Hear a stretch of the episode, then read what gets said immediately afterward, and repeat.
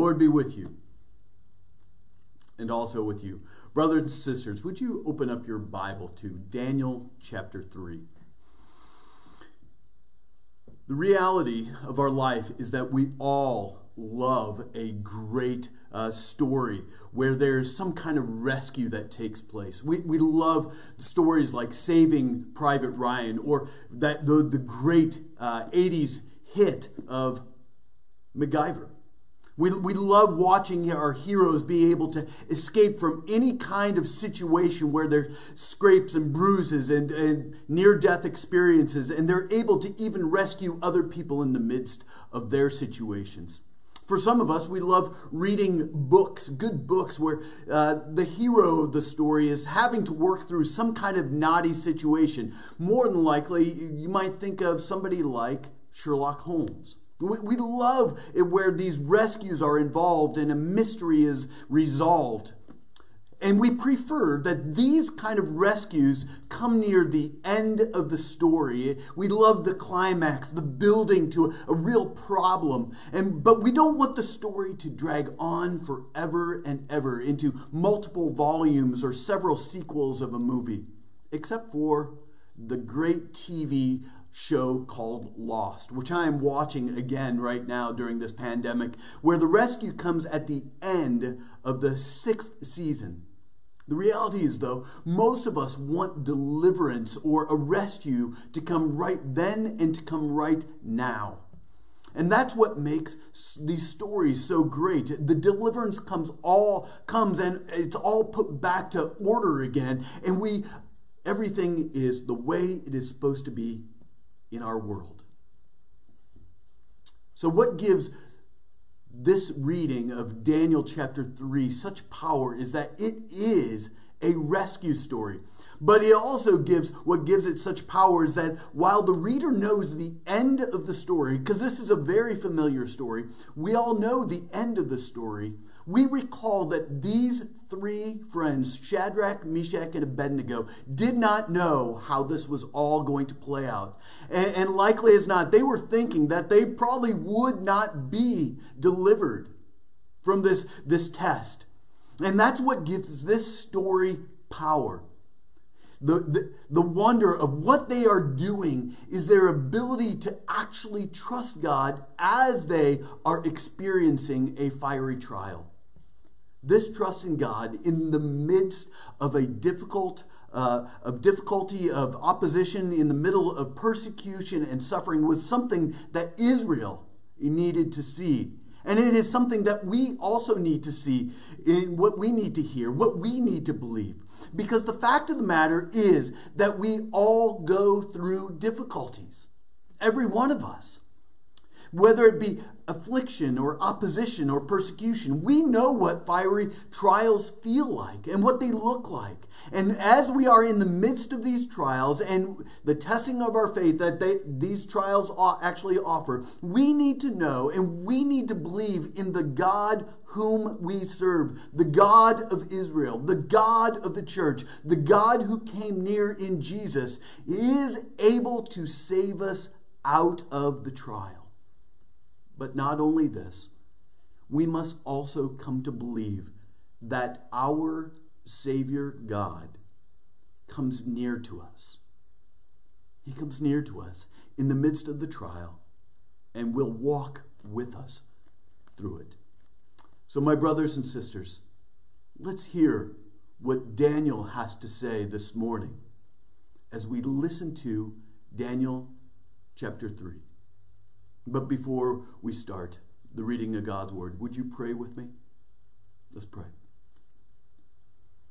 O God and our Father, we have offered up our lives to you in worship. And now we come to these moments where we expect to hear you speak to us through your living word, using the voice of a mere man like me knowing the depths of our needs, of our lives, and the power of your truth. Lord, would you come near to us now, we pray, and would you would we be able to encounter you, our living God? And we pray this in the name of Jesus. Amen. Brothers and sisters, hear the word of Christ in Daniel chapter 3. King Nebuchadnezzar made an image of gold, whose height was 60 cubits and its breadth 6 cubits. He set it up on the plain of Dura in the province of Babylon.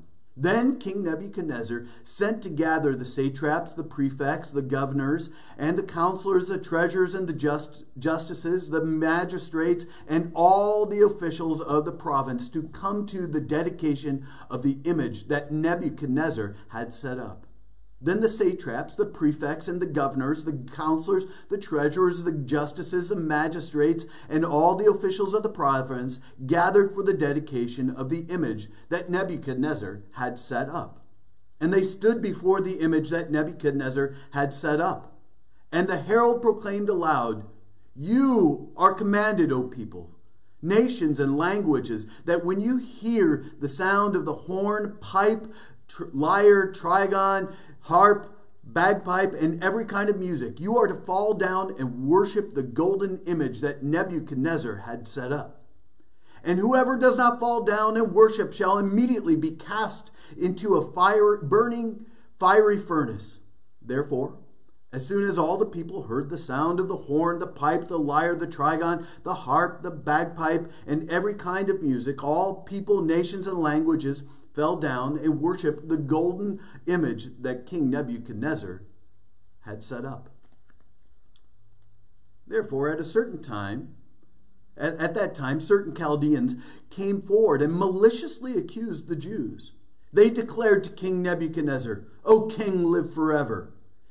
You, O king, have made a decree that every man who hears the sound of the horn, pipe, lyre, trigon, harp, bagpipe, and every kind of music shall fall down and worship the golden image.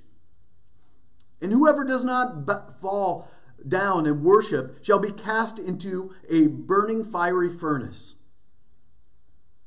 There are certain Jews whom you have appointed over the affairs of the province of Babylon Shadrach, Meshach, and Abednego. These men, O king, pay no attention to you. They do not serve your gods or worship the golden image that you have set up.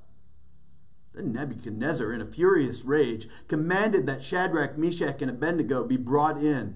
So they brought these men before the king. Nebuchadnezzar answered and said to them, is it true, O Shadrach, Meshach, and Abednego, that you do not serve my gods or worship the image that I have set up? Now, if you are ready when you hear the sound of the horn, the pipe, lyre, trigon, harp, bagpipe, and every kind of music to fall down and worship the image I have made, well and good. But if you do not worship, you shall immediately be cast into a burning fiery furnace. And who is the God who will deliver you out of my hands? Shadrach, Meshach, and Abednego answered and said to the king, O Nebuchadnezzar, we have no need to answer you in this manner. If this be so, our God, whom we serve, is able to deliver us from the burning fiery furnace and will deliver us out of your hand, O king. But if not, be it known to you, O king, that we will never not serve your gods or worship the golden image that you have set up. Then Nebuchadnezzar was filled with fury, and the expression of his face was changed against Shadrach, Meshach, and Abednego. He ordered the furnace heated seven times more than it is usually heated. And he ordered some of the mighty men of his army to bind Shadrach, Meshach, and Abednego and to cast them into the fiery furnace. Then these men were bound in their cloaks, their tunics, their hats, and in their other garments, and they were thrown into the fiery furnace. Because the king's order was urgent and the furnace was overheated, the flame of the fire killed the men who took up Shadrach, Meshach, and Abednego. And these three men, Shadrach, Meshach, and Abednego, fell bound into the fiery furnace. Then King Nebuchadnezzar was astonished and rose up in haste. He declared to his counselors, Did we not cast three men bound into the fire? They answered and said to the king, True, O king.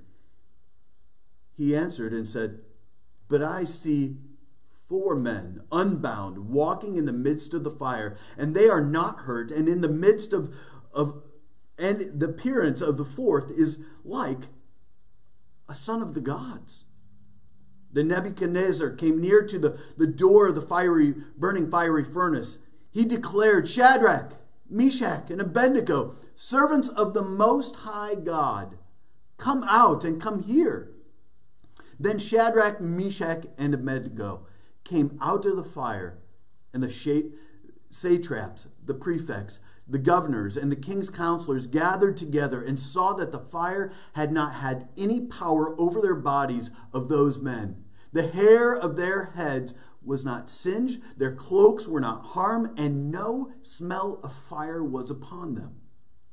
Nebuchadnezzar answered and said, Blessed be the God of Shadrach, Meshach, and Abednego, who had sent his angel and delivered his servants, hmm. who trusted in him and set aside the king's command and yielded up their bodies rather than serve and worship any God except their own God. Therefore, I make a decree. Any people nation, or language that speaks anything against the God of Shadrach, Meshach, and Abednego shall be torn limb from limb, and their houses laid in ruins, for there is no God who is able to rescue in this way. Then the king promoted Shadrach, Meshach, and Abednego in the province of Babylon. This is the word of the Lord. Thanks be to God. So, in the previous chapter, if you remember, Nebuchadnezzar had a, dreamed this very strange dream. It was a huge statue. It was a head of gold. It had a chest of silver. The lower half was made of bronze and had clay and iron. And at some point, we aren't exactly sure when, but the king decided to make this ridiculously huge statue. It was nearly 90 feet tall and 9 feet wide. It was made completely out of gold. He set up this gold statue in a level place out on a plain near the royal city of Babylon, and he demanded that it be worshipped. Why did Nebuchadnezzar do this? Well, we're not exactly sure, but maybe per perhaps he had taken hints from the dream. That, after all, the head of gold represented him and his kingdom.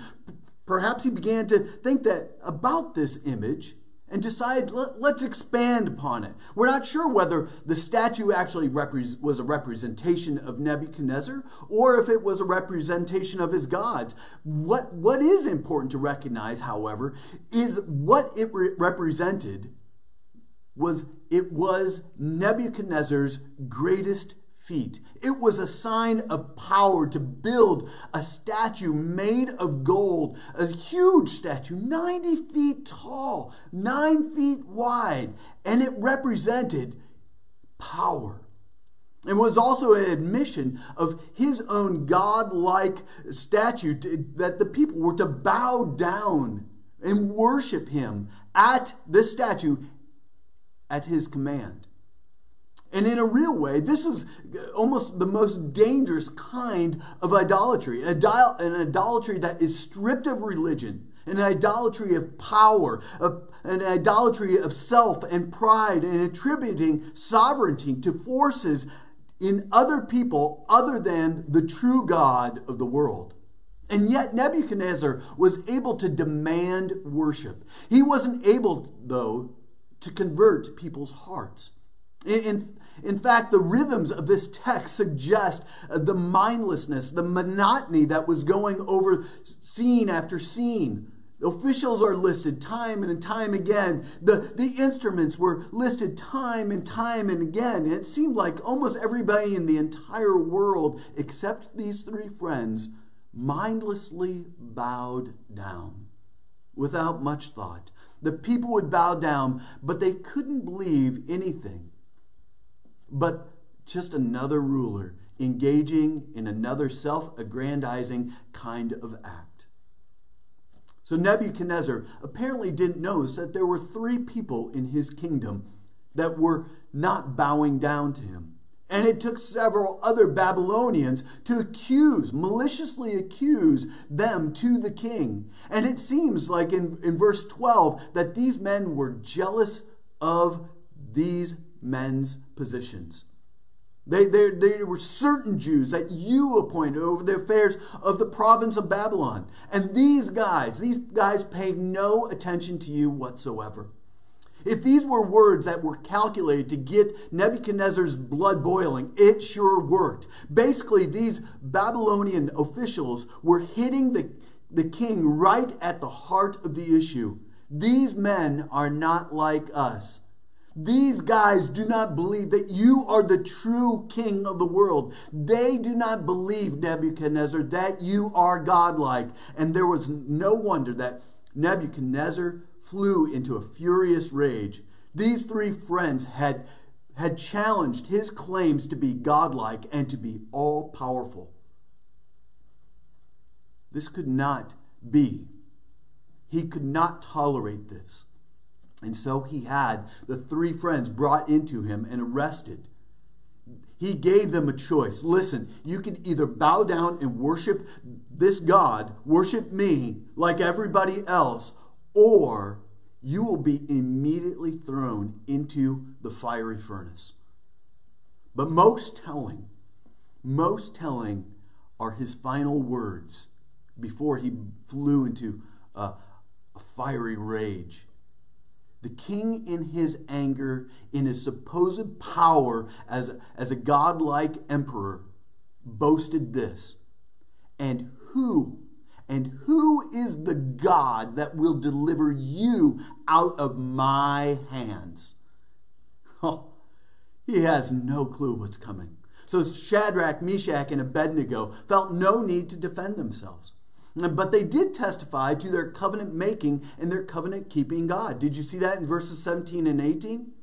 If this be so, O king, whom we serve, uh, our God, whom we serve, is able to deliver us from the burning fiery furnace, and he will deliver us out of your hand, O king. He will deliver us. But if not,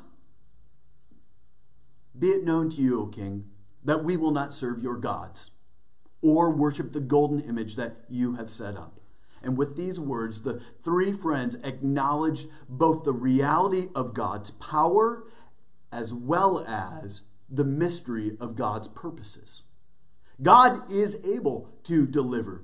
And God, this is the God who created all things by the power of his world, word. This God could certainly intervene in any moment.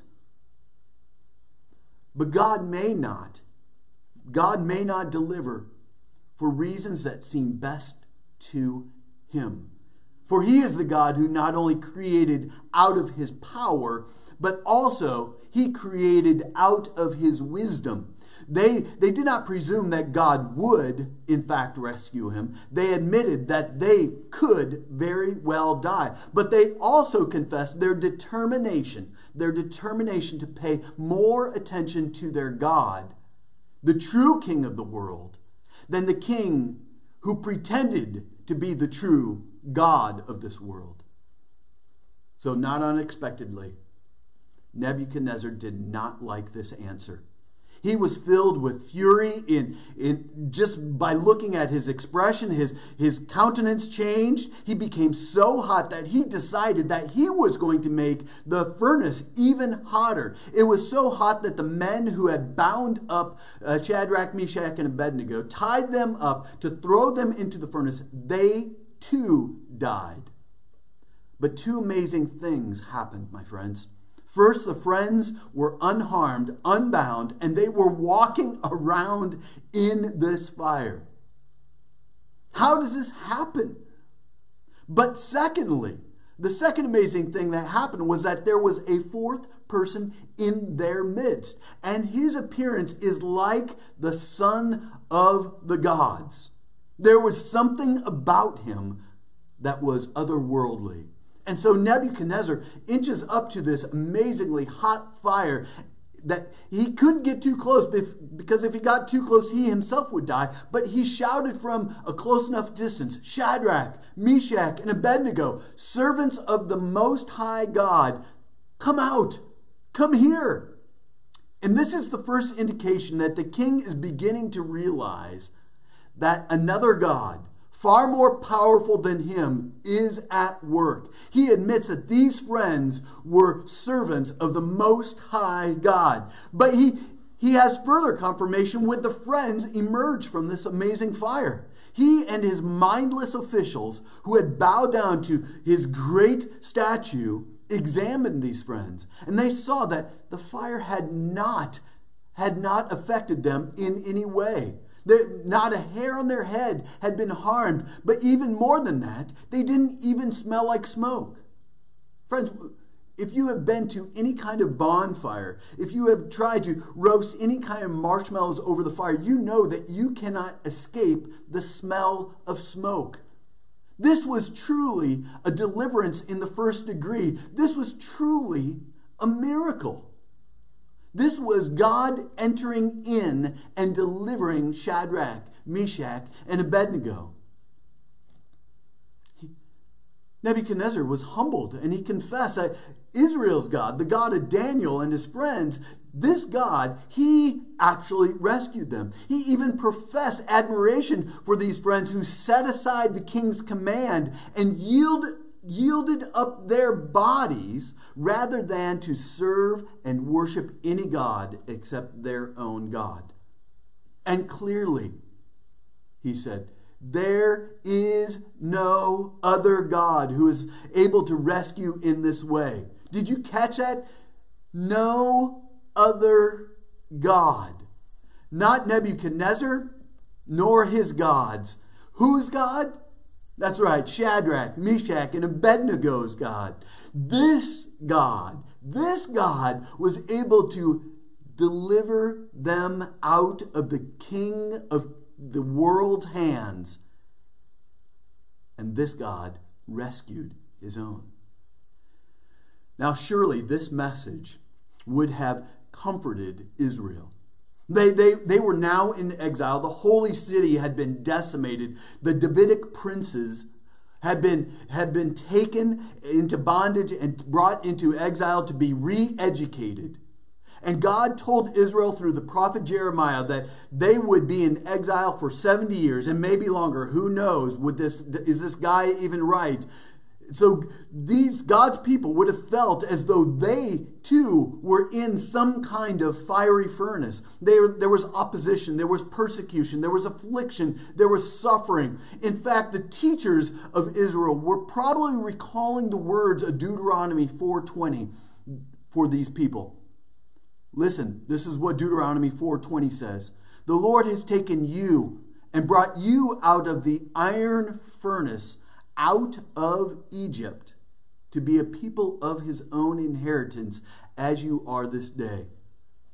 Egypt at one time was the fiery furnace. Now Babylon was their fiery furnace. When would God come and when would God deliver his people again? When would God come and deliver them out of this fiery furnace? And in answer to these questions, God's people heard the story of Daniel's friends being delivered out of the fiery furnace by a direct intervention of their God. The response would have led them to confess that God has the power, God has the ability to rescue them and to save them from exile and restore them once again to a position of prominence in their world. But the comfort didn't simply come from the fact that God could rescue. Rather, it was a comfort in the fact that God came down to rescue. He came down into the fiery furnace and he would rescue them again. That's a good word, not just for Daniel's time, but it's also a good word for our time, right? We might be going through a fiery furnace right now persecution, opposition, affliction, suffering. God's word tells us that this will happen. 1 Peter 4 says, Beloved, do not be surprised at the fiery trial when it comes upon you to test you, as though something strange were happening to you. Some may be experiencing insult for the name of Christ. Genuine suffering as a Christian—that There may be struggling deeply. Some of you may be struggling deeply with dark emotions, maybe with shame, with anger, with lust or fear.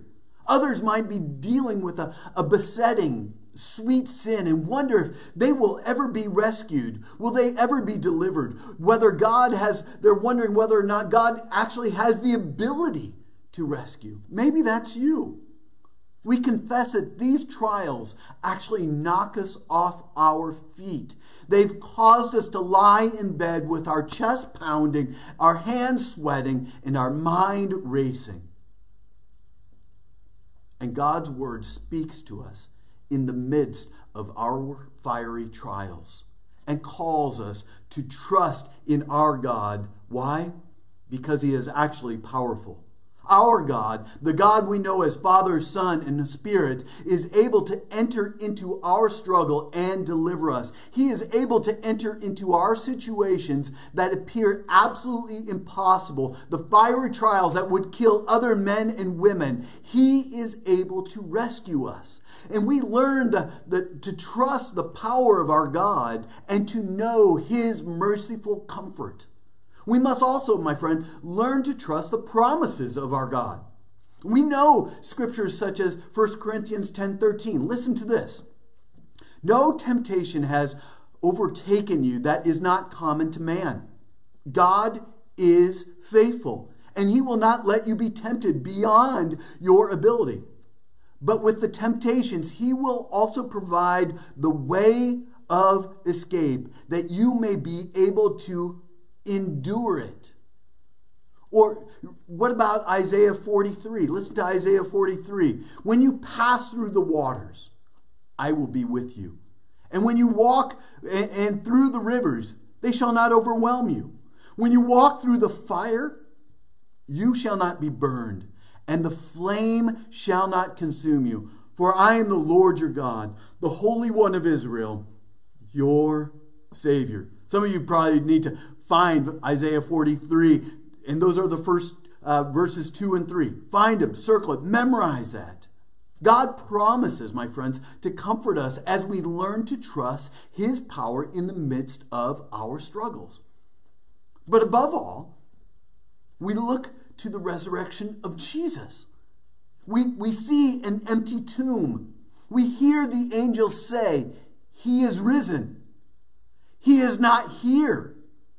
And we believe that the God who raised Jesus from the dead, an apparent impossibility, can enter into our, struggle, uh, our, our suffering and struggle and impossibility and create life out of death.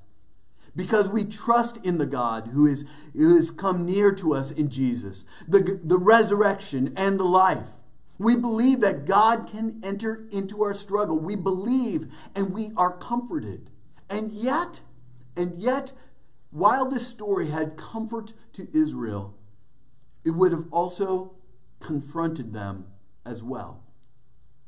First, Israel would have been conf- confronted with the fact that faith does not demand that God will come rescue.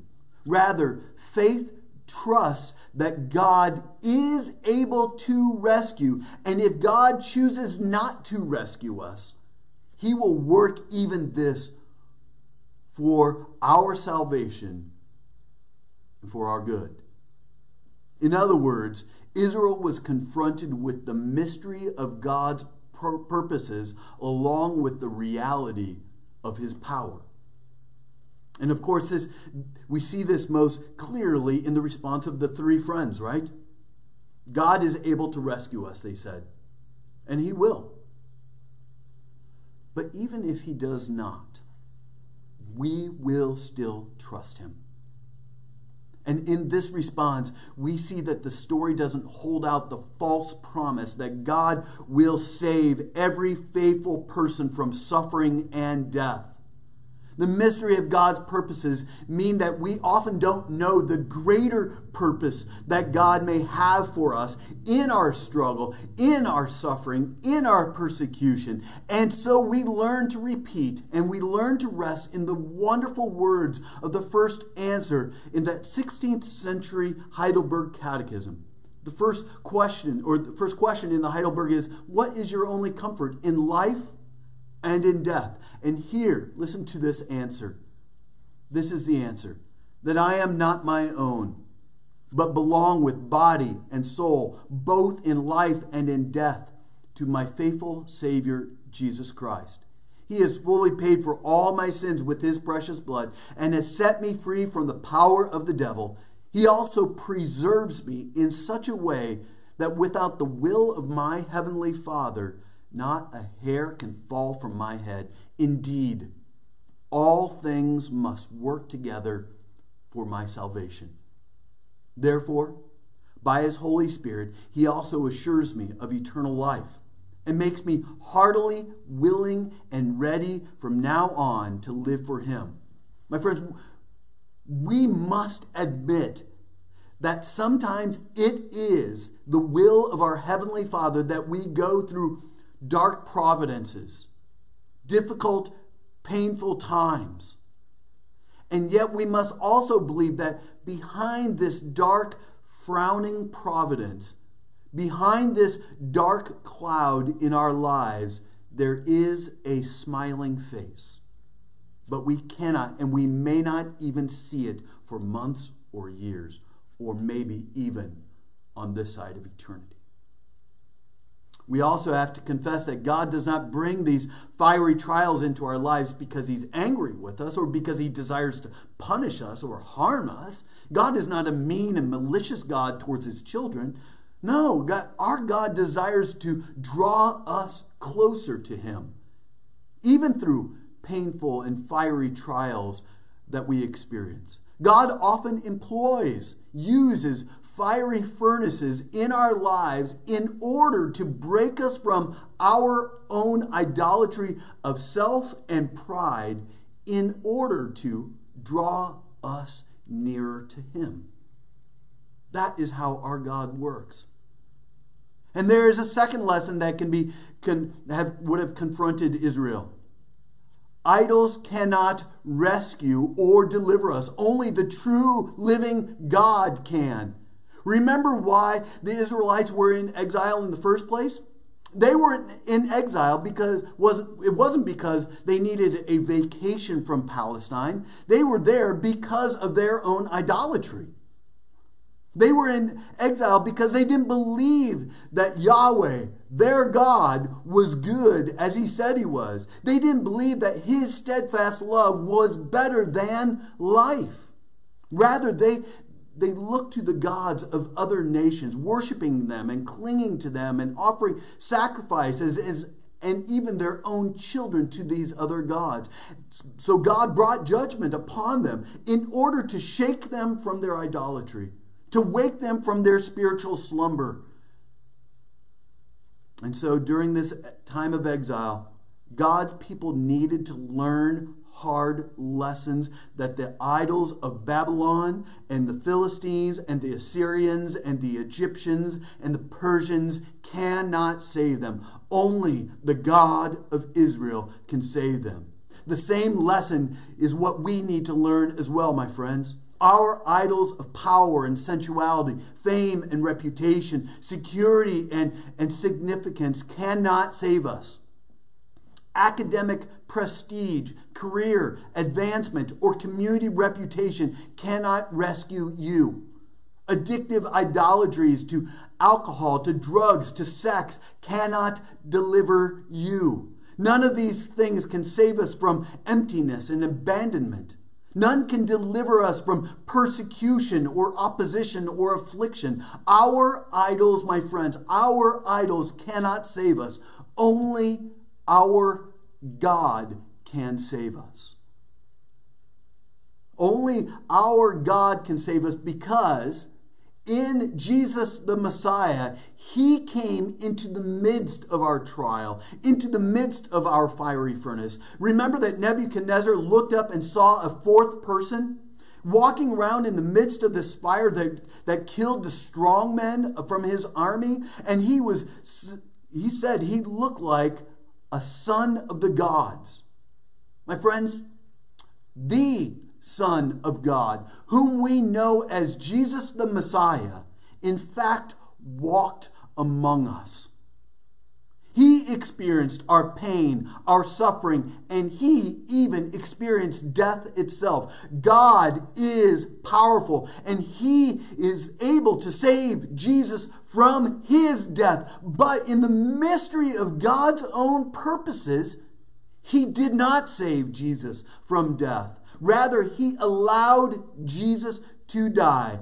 He allowed Jesus to experience God forsakenness and to bear the fiery trial of separation from God and to be our sin bearer.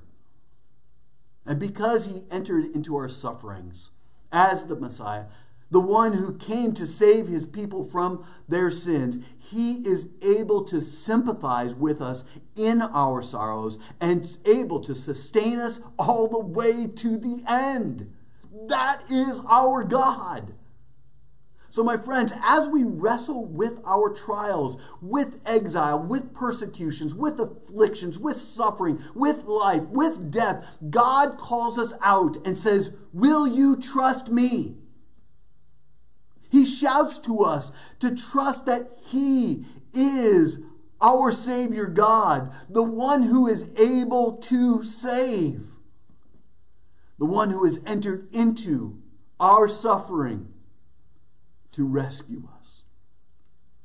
Listen, He doesn't promise to save us from the fire, but He does promise to save us in the fire. We can trust that He will never forsake us now, and He will not forsake us at the end of the age.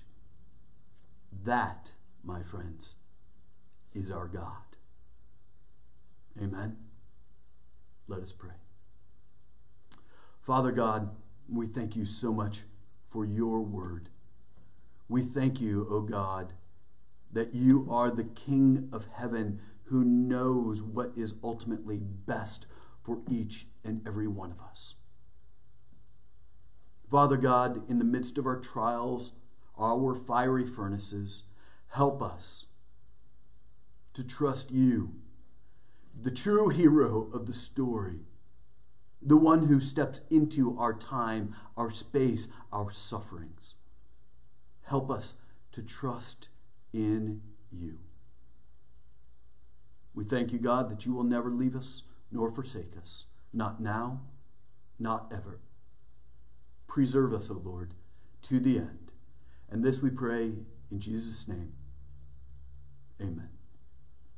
Brothers and sisters, the time has come for our service to end this morning.